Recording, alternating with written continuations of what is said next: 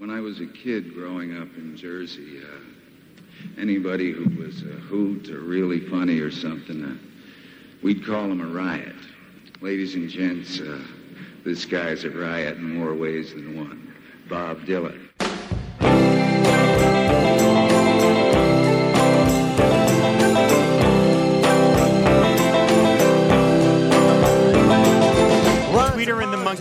Hard up for cash. They stayed up all night selling cocaine and hash.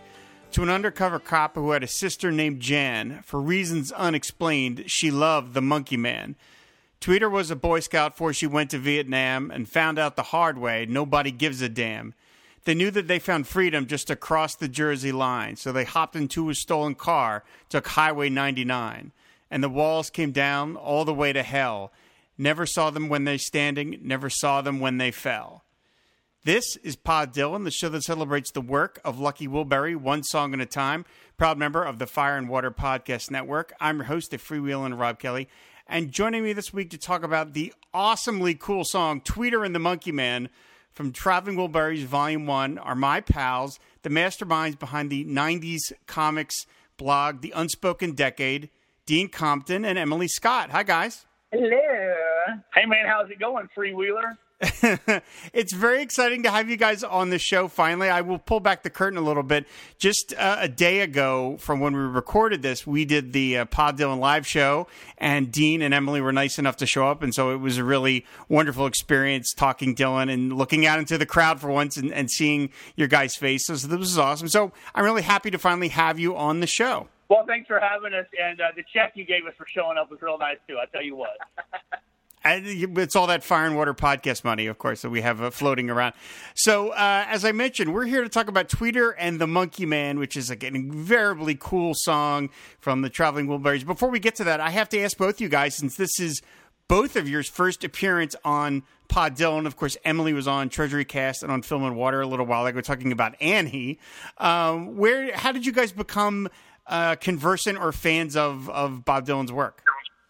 Me, I mean, I grew up in like the I was a teenager in like the '90s, and so there wasn't really a lot of like active like new Bob Dylan. Like I wasn't seeing Bob Dylan on like MTV all the time or anything, but I wanted to be well like, and I was raised in a household where like I was fairly sheltered from a lot of popular culture, so I didn't grow up knowing a lot of like classic rock and roll or whatever. I had to educate myself on those things, so I would just use like Spin or Rolling Stone, like 500 greatest albums of all time, like those kind of lists, or like 100 greatest albums of the 60s or whatever.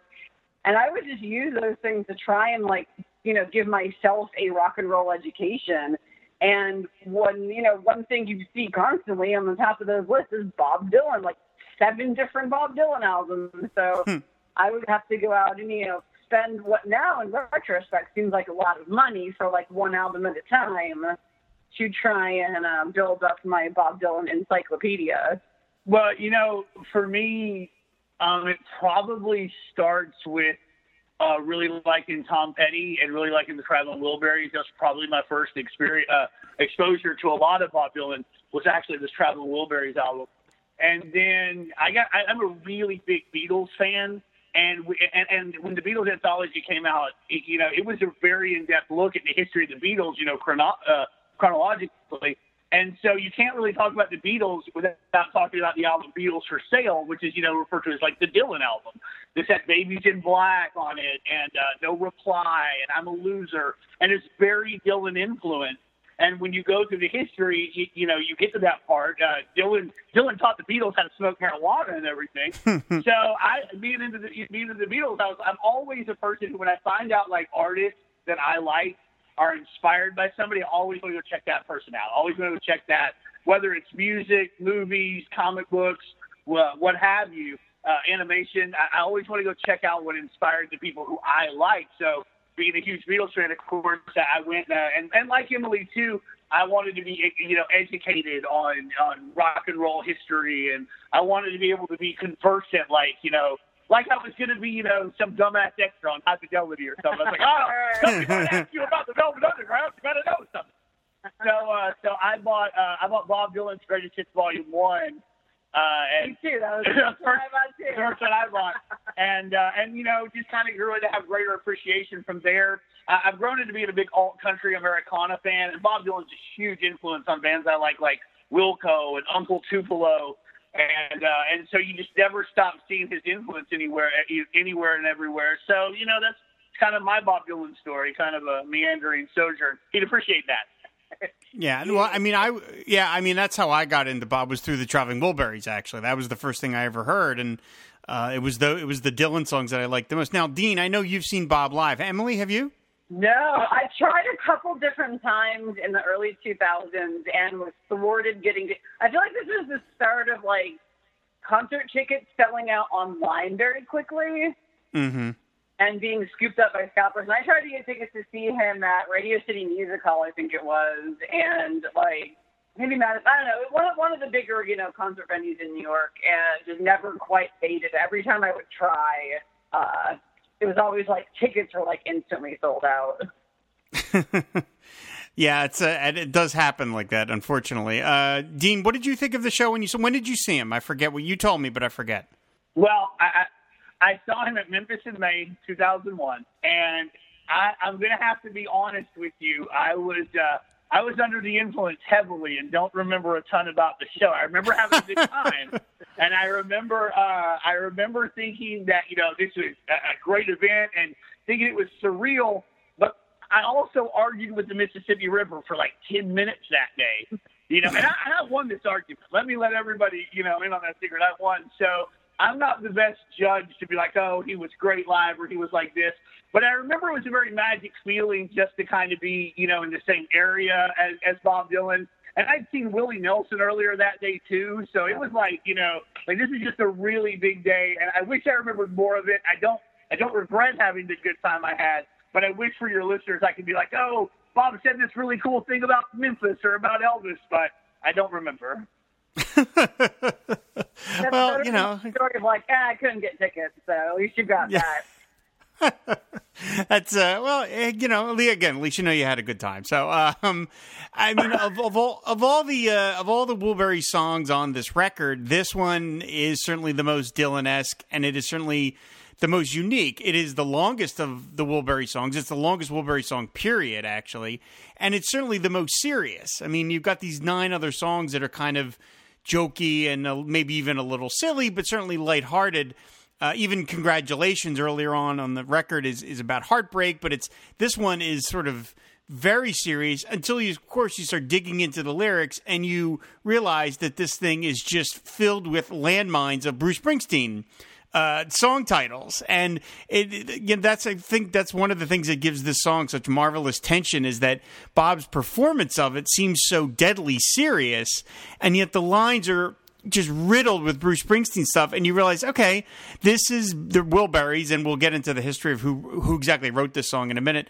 But you realize that the Wilburys are kind of goofing on Bruce Springsteen a little bit. Now, in a, it ends up being in a good natured way, but nevertheless, I mean, it's it's. I love the tension of that. I mean, the song goes on. It says the undercover cop never liked the Monkey Man. Even back in childhood, he wanted to see him in the can Jan got married at 14 to a racketeer named Bill. She made secret calls to the Monkey Man from a mansion on the hill. It was out on Thunder Road. Tweeter at the wheel. They crashed into paradise. They could hear them tires squeal. The undercover cop pulled up and said, Every one of you is a liar. If you don't surrender now, it's going to go down to the wire. And then we get the refrain again of the Wilbury singing in chorus. Uh, all the Wilburys are singing on this except for Roy Orbison, strangely enough. He's not included here. Uh, then the song goes on. He says, An ambulance rolled up, a state trooper close behind. Tweeter took his gun away and messed up his mind. The undercover cop was left tied up to a tree, near the souvenir stand by the old abandoned factory. Next to the undercover cop was hot in pursuit. He was taking the whole thing personal. He didn't care about the loot. Jan had told him many times, it was you to me who taught. In Jersey, anything's legal as long as you don't get caught, which is a line that I use all the time, having lived in New Jersey my whole life.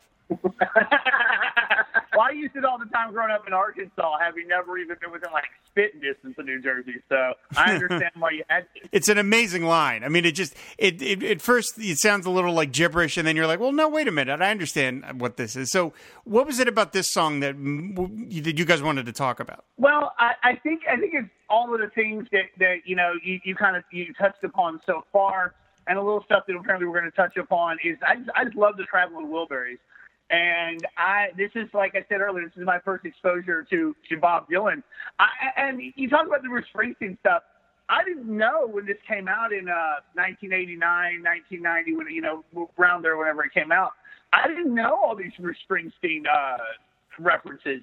I, mm. I had heard "Born in the USA" like everyone else in America, you know, I mean, and the world, you know. I, I, I and, and like everyone else at the time, I didn't know what it was about. I was like five when it came out or whatever, you know. So, so I got excused. But I wouldn't become a Bruce Springsteen fan until 1999 when I stole a book from Hastings Born to Run, the Bruce Springsteen uh, biography, and uh, and it, I, I stole it, but it was one of those books that they put like outside past the uh, past the damn things what catch you when you're stealing stuff. You know the metal detector. Uh, they're not metal detectors. You're not trying to steal guns. No, you know what I mean. Right. Uh, I got you. I got you. Yeah, the BPB.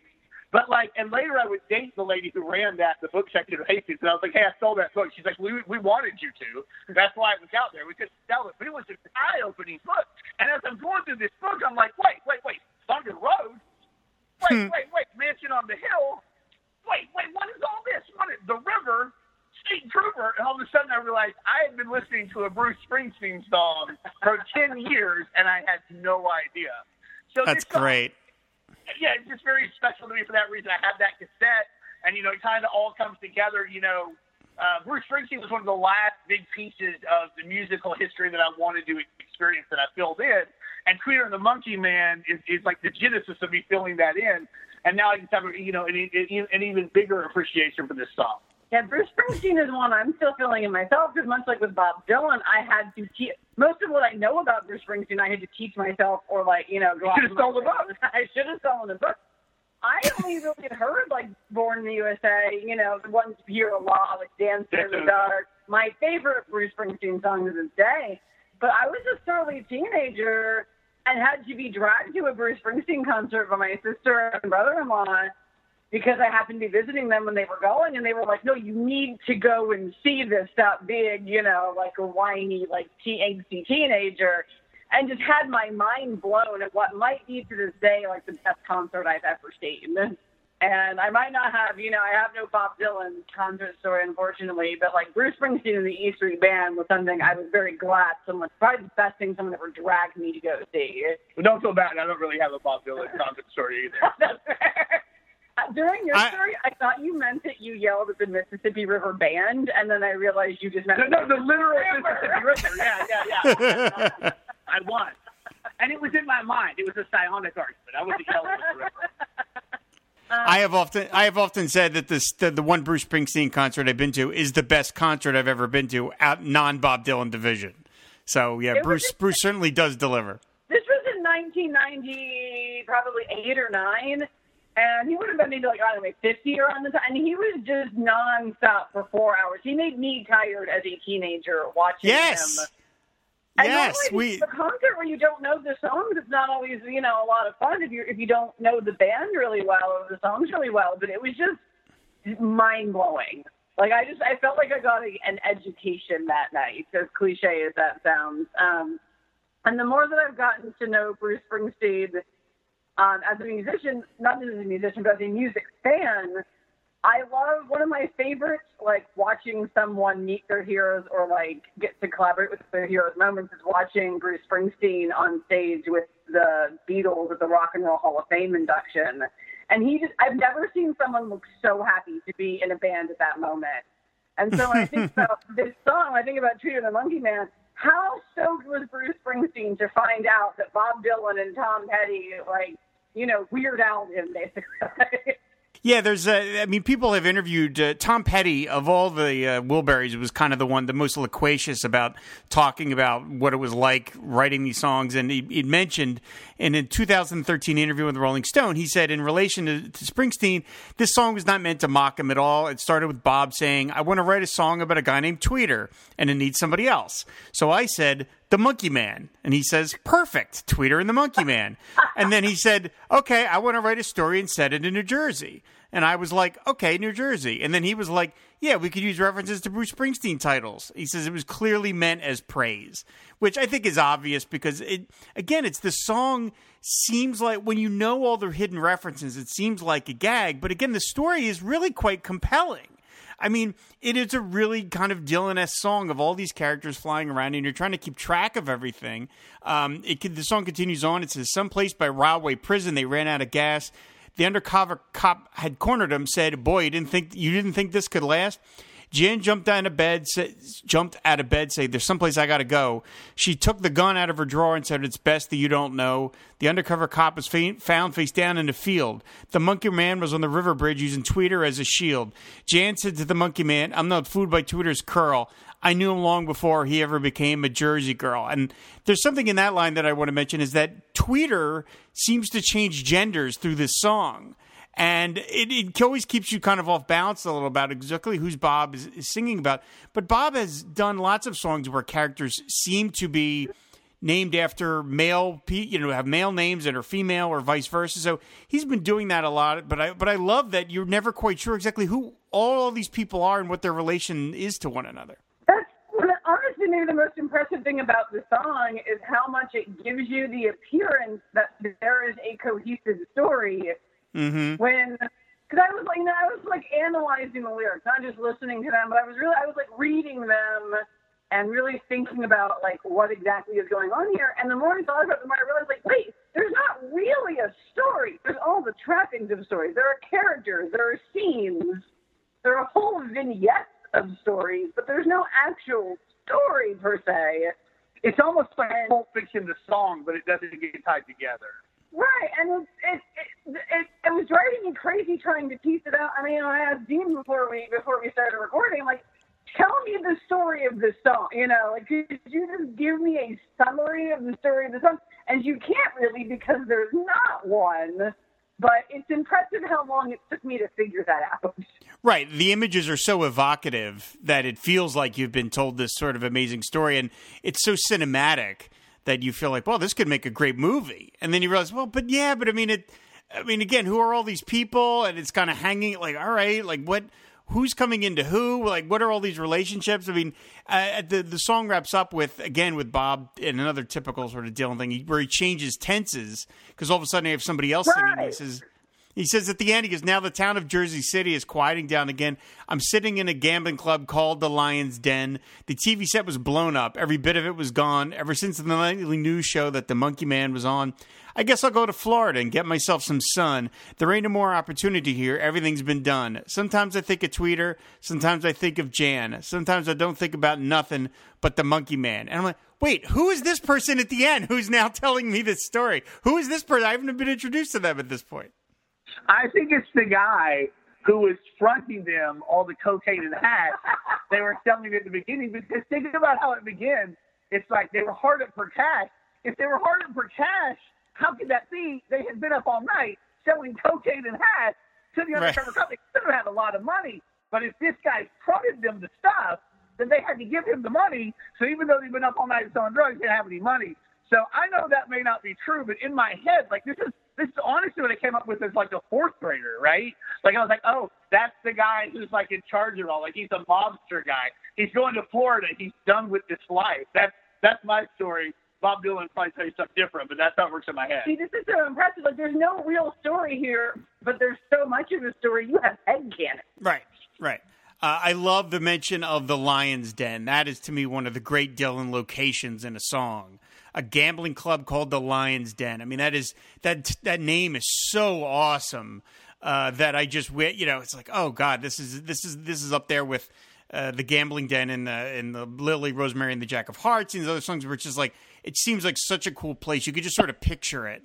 Uh, it seems like the kind of place you would see Bob himself pictured. He was just playing all this smoke filled rooms and the kind of like uh, you know, a lot of prostitutes hanging around and stuff like that, and these shady looking characters. I mean, it just it's I, he really was clearly having a lot of fun. Him and Petty. and I love the little story that I heard about them writing this because, of course, the the the history of writing the Wilbury songs is that they all just pitched in together, and they were like, okay, we have Bob for like nine days before he goes on a tour. So we're going to write a song a day. We're going to do it that way, and then we'll and in eight or nine days we'll have an album. And it says uh, later on they were talking about George Harrison talked about. It. He says the Tweeter and the Monkey Man was really written by Tom and Bob. He says uh, Jeff and I were there too, but we were just sitting around in the kitchen and for some reason, Bob is talking about all this stuff that doesn't make much sense to me, you know, Americana kind of stuff. and we got this tape cassette and put it on and then transcribed everything they were saying. I love the idea that Bob and Tom Petty are talking about Americana stuff and George Harrison is just like, I don't know. I, I don't know, Jeff. What what are they talking about? I just I love that idea that Bob and Tom go off in a corner and just create this little thing, and, and Jeff and George are like, I don't know, let's make tea or something. I don't let those guys yeah, just finish it. You know what's really funny too about the uh, the Lions Den is that I was reading and like later on there's like a Bruce Springsteen song called Lions Den. Oh, I didn't even know that. Oh wow, okay. Yeah, it made after, I don't know what album it's on, but it's made like after this. I can't remember. There's one. There's at least one of the reference in the song that like later on Bruce Springsteen would write this song. right, like, this is like you know. Uh, um, like when directors put like the movie posters of another movie, and then that director yes. puts that movie poster in their movie. Like this is, you know, this is that, I guess. But yeah, I, I agree with you about the Lions Den too. Like I can just see that the scene you painted is great. Like the rattling of chips, somebody yep. going all in, somebody call. I, I, I picture like you know, I, I'm sure you get some people who like uh listen to your other stuff who listen here. I picture like the DC gambling character Bat Lash, who is like cheating and has swindled some some dude out of his girl, and everything gets loud, and here's just Bob over the corner strumming and a humming. mm-hmm. Yeah, Rick, Ricky Jay would be there for certain. Uh, that I'm absolutely convinced of. Uh, the, this is one of the few Wilbury songs that was actually done in concert. Uh, Tom Petty covered it a bunch of times, uh, and then it was featured on a 2013 live album, and you can actually hear that on YouTube. And you know, Tom does a really good version of it. I mean, of course, he's really conversant with the song, so he he does a, a nice a nice uh, rollicking version of it. Bob has never sang it in concert. In fact, he's only ever sung one Wilbury song in concert, and that was "Congratulations." I am kind of amazed that Bruce Springsteen has never covered this. Uh, either Hey, I tried to find one, assuming it existed, and that it was very sad to find out it did not. Yeah. That, that seems, eh, you know, like me, either in concert or just, you know, banging around the studio one day of like, hey, let's try this. That ought to be fun. But, but apparently, apparently they never have. But again, it was all, it's all in good fun. Bob and Bruce are, are fast friends. And it's, so it's just kind of nice that he's working all these, you know, it's like a big tribute to Bruce Springsteen. And I can't imagine, you know, being Bruce Springsteen and growing up and worshiping Bob Dylan and then having him write a song in your style, that has to be such a tremendous compliment. So I, I would love, you know, what an amazing thing would have been to have been around Bruce Springsteen when he first heard this song. I mean, what his reaction was to hear all these, you know, the Thunder Road and old Mansion Hill and Stolen Car. That had to be just amazing. And you can, again, Bob's delivery is so serious but yet you know he was sort of smiling through the whole thing because the, the the song is it, again it has that it seems serious but it really isn't and I love that I just I I never tire of this song. That's the thing. I mean, like when you first hear it, it takes you a while to figure out that they're like taking the piss a bit, you know, in a very good natured way. Like then you can start to hear like like a lot of other Wilbury songs, like these are friends having fun making music together, even though the song itself doesn't necessarily sound like a fun song. Yeah. I, I think another thing that kind of happens here with this song is much like David Bowie's Major Tom character winds up in other people's songs and other songs. Even if Bruce Springsteen didn't create Tweeter and the Monkey Man, I feel like they are part of that Bruce Springsteen shared universe at this point. That they are mm-hmm. in the song State Trooper, they're in Mansion on the Hill, and this is and just like you know, I always talk about the fictional place like Bruce Springsteen's New Jersey, that kind of place that he's created with his songs, that visual that you get people down on their luck but still trying hard. People showing up to the refinery. Maybe they get a job today, maybe they don't. Maybe they got to do something dirty so that their kid can eat. I feel like Tweeter and the Monkey Man know every one of these people. You know, from from the guy in Born in the USA to the dude poking the dog in a Reason to Believe that he thinks that oh, yeah. up front. I think I, I think they totally belong there. I think this is, and I don't know that we talk about Tweeter the Monkey Man enough as far as that because that's a very special thing in music. It happens a lot in like other. We see it in movies now. We see it in comic books. You see it in literature even. But in but in, in songs in music, characters don't usually transcend that way. And I think that's one of the things that makes Tweeter and the Monkey Man very special as well. Oh, I'm sure that Tweeter and the Monkey Man are familiar with the guys from the characters in Atlantic City. Uh, right, exactly. They absolutely know those guys. There's no way they don't. I mean, just that kind of, it's just, uh, just perfectly set up for to, blend all that together. And again, that, that's what gives it that appeal. And, and it is, it stands out. It's so strange because the rest of the Wilburys Volume 1 and Wilburys Volume 3, to a lesser extent, are just not so serious. Uh, and then this one sticks out, and of course on the production as well. Uh, there you've got you've got horns on this one, uh, which you really don't have on any of the other Wilbury songs. To the most part, this has a lot more uh, musical accompaniment, so it's it's much more of an operatic kind of thing than the than the rest of the Wilbury songs, and that's what it sticks out kind of in a nice way. It's like, oh, okay, the Wilbury songs aren't just necessarily fluff they can be this other thing and here and we're going to kind of grit it up a little. And then of course the the album ends with end of the line which is a very sweet kind of nostalgic thing. But this has that kind of grit and sand to it which i really like and of course dylan's the perfect person to with his vocal for it. Uh like i said it's just it's a really sharp fun song. And again i it's it's i mean i love all the Wilbury songs but this is just I always catch find myself singing along to it because it's just it's again you get caught up in the story and again as you point out Emily it doesn't make a whole lot of real sense when you examine it but it it sound it seems like it makes sense as you're listening. Now, do you think that the characters of Bon Jovi's New Jersey exist in the same universe, or are they sort of like yeah? They're the people who Bruce Springsteen. They're the people who Bruce Springsteen New Jersey like they kick their ass. And they kick their ass every time. Every time, every time. Yeah, yeah, yeah, yeah, yeah. Take this copy from the dock. it does stand out on the album, and I think in a weird way, you know, that album very, very critically acclaimed, and it, it, there was almost no chance it wouldn't have been with, you know, Jeff Lynne, George, you know, George Harrison, Roy Orbison, Tom Petty, Bob Dylan. There's almost no way it wasn't going to be great. But somehow, I think without this song, even though it's, you know, incredibly different from the rest of the album, uh, without it, it doesn't tie together well. I think sometimes, like if you're making a dish and it's going to be very sweet, you need to put something sour. You need to put something a little hot. You're gonna have, you know, you're gonna have citrus, you need to kind of temper that as well. And I think this song kind of serves that purpose on that album. It tempers the rest of it to where it does. It, even though most of the rest of it is quite saccharine, it doesn't get too far into that territory just because of how strong the serious song is. Yeah, you always need something like that. You always need something to uh, give it the acidity. Right, there you go. We've been watching a lot of Master Chef lately, in case you can't tell. yeah, I said that's what that's what makes it special is that it stands out like that, and in it, like I said, in a nice way. And it's again, it's it's full of great locations and full of interesting Dylan-esque characters, and like you said, it, it does seem to blend in with the larger Springsteen universe, which you know that's really fun too. I mean, again, he, he this these characters could blend over with a lot of other Dylan characters and a lot of Springsteen and even Tom Petty story songs to a certain extent. They were all very good at writing story songs. And you know, with the Wilburys, there's been lots of super groups in rock and roll over the years, but I don't think I don't think it's a particularly controversial statement to say you're never going to have a bigger super group than the Traveling Wilburys because you've got a Beatle in there. You can't beat that. Right. I mean, what what other group's gonna have a Beatle in it for Pete's sakes? I mean, even I mean, we saw the we saw the All Star Band, Ringo and his All Star Band last year, and it was amazing. And you know, and every single guy on that stage might be a rock star in his own right, but it's still like just the legendary status of every member of the Wilburys just kind of makes it so. Yeah, Studio's never going to reach those heights again.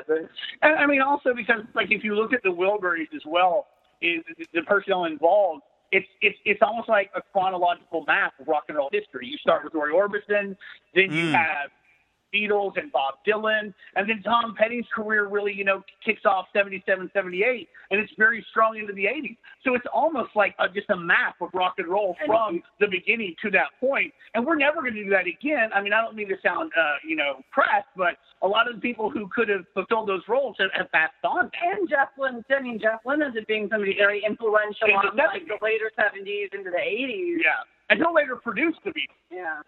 Mm-hmm. That's right. Yeah, he was the one who produced the the Beatles reunion songs. Um, it was sort of funny that I've, of all the of the five of them, the one who seemed the most enamored of the Wilburys was George Harrison. He seemed to be the one that had. He was kind of the the ringleader. Of course, the whole reason the album came about was because they needed a B side for one of his singles, and he seemed just the most in love with being a Wilbury.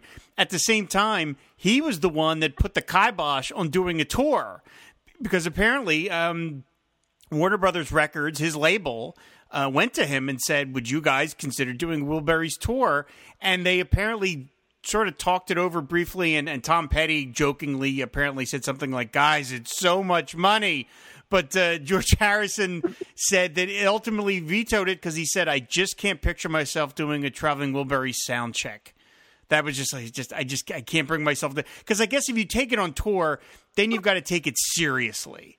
It's then Right. it becomes a business thing, and that I, I think they just realized that would ruin the spirit of it, and so they decided, no, let's just leave it alone. It'll just be a group that exists on on record somewhere. I mean, expectations would have to have been crazy high for that oh, tour. Oh, man, yeah. Again, talking just the caliber, like again, every single one of those guys is a legend. So you, this better be like the best concert. His better was bring Bruce, Bruce Springsteen and E Street Band like out of the water. But it seems like George Harrison always had kind of a contentious relationship with touring, not just as a member of the Beatles, but as a solo act too. Yeah. Dark Horse tour, notoriously, you know, a very bad experience for him. The concert for Bangladesh. The concert for Bangladesh, yeah. So Yep. that kind of surprised me that he was the one that was like, Well, yeah, and also it, it, it's when you look back at the Beatles breaking up as well. I don't know that George Harrison took it the hardest, but when you watch the videos of them signing the papers, he's the one who's just like so over everything already.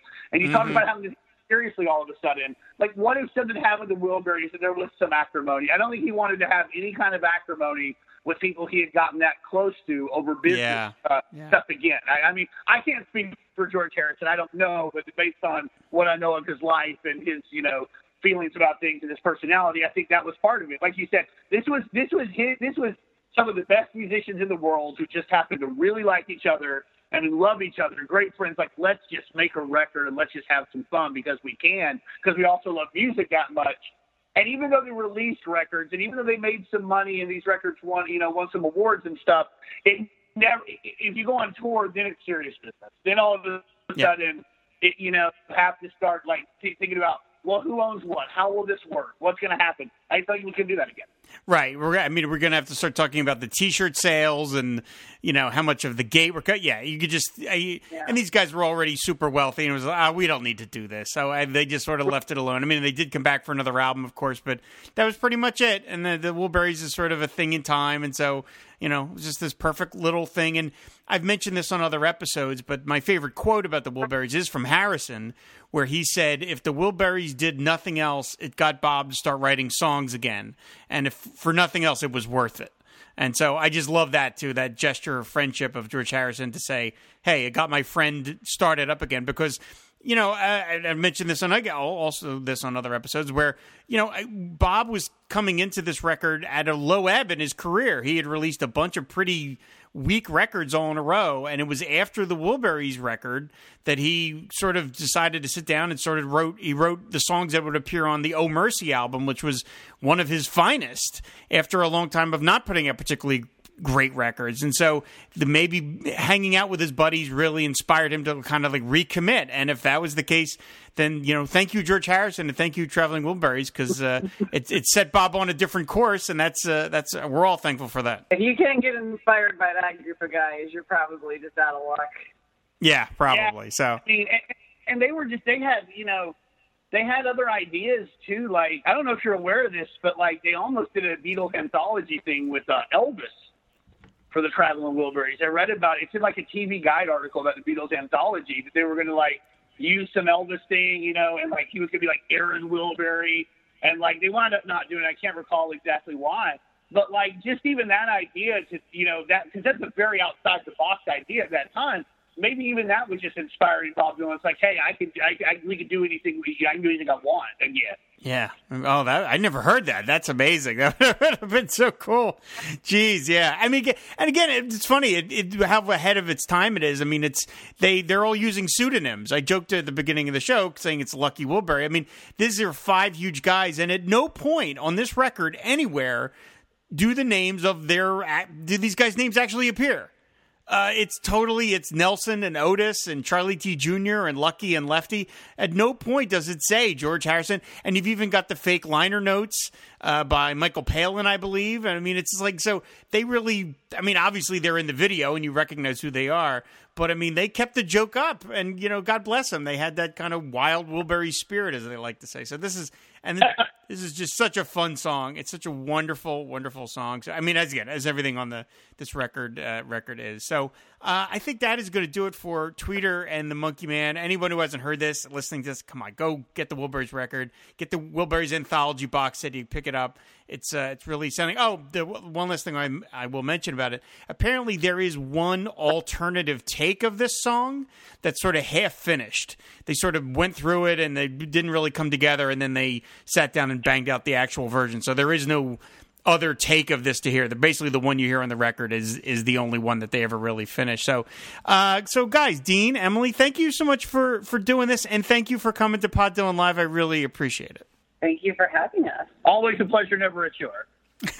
so, where can people find you guys on the internet? Well, right now, you know, we just started a big uh, podcast series over at the un- uh, the unspokendecade.com which is uh, uh, my 90s website. Emily's got a lot of great articles there, too. It's the only 90s comics website out there, by the way. So, like, if you're looking for any, somebody to celebrate the gimmick era, that's where you're hmm. going. And we've got a lot of great stuff going on. Uh, single issue uh, podcasts are coming up. The first one's going to be about prototype. And I'm going to be writing an article very soon about Archer and Armstrong, the first couple issues. Very cool. Very cool. All right. Well, it said we will have that link in the show notes. And again, thanks everybody for listening. Of course, if you want to find back episodes of the show, go to the website, fireandwaterpodcast.com, and you can subscribe to the show on Apple Podcasts and on Stitcher. And we're always talking Dylan, of course, or Lucky Wilbury in this case, over on Twitter, which is at pod underscore Dylan. So again, Emily, Dean, thanks so much for coming on. I love talking to you guys. And uh, thanks everybody for listening, and we will see you later. Bye.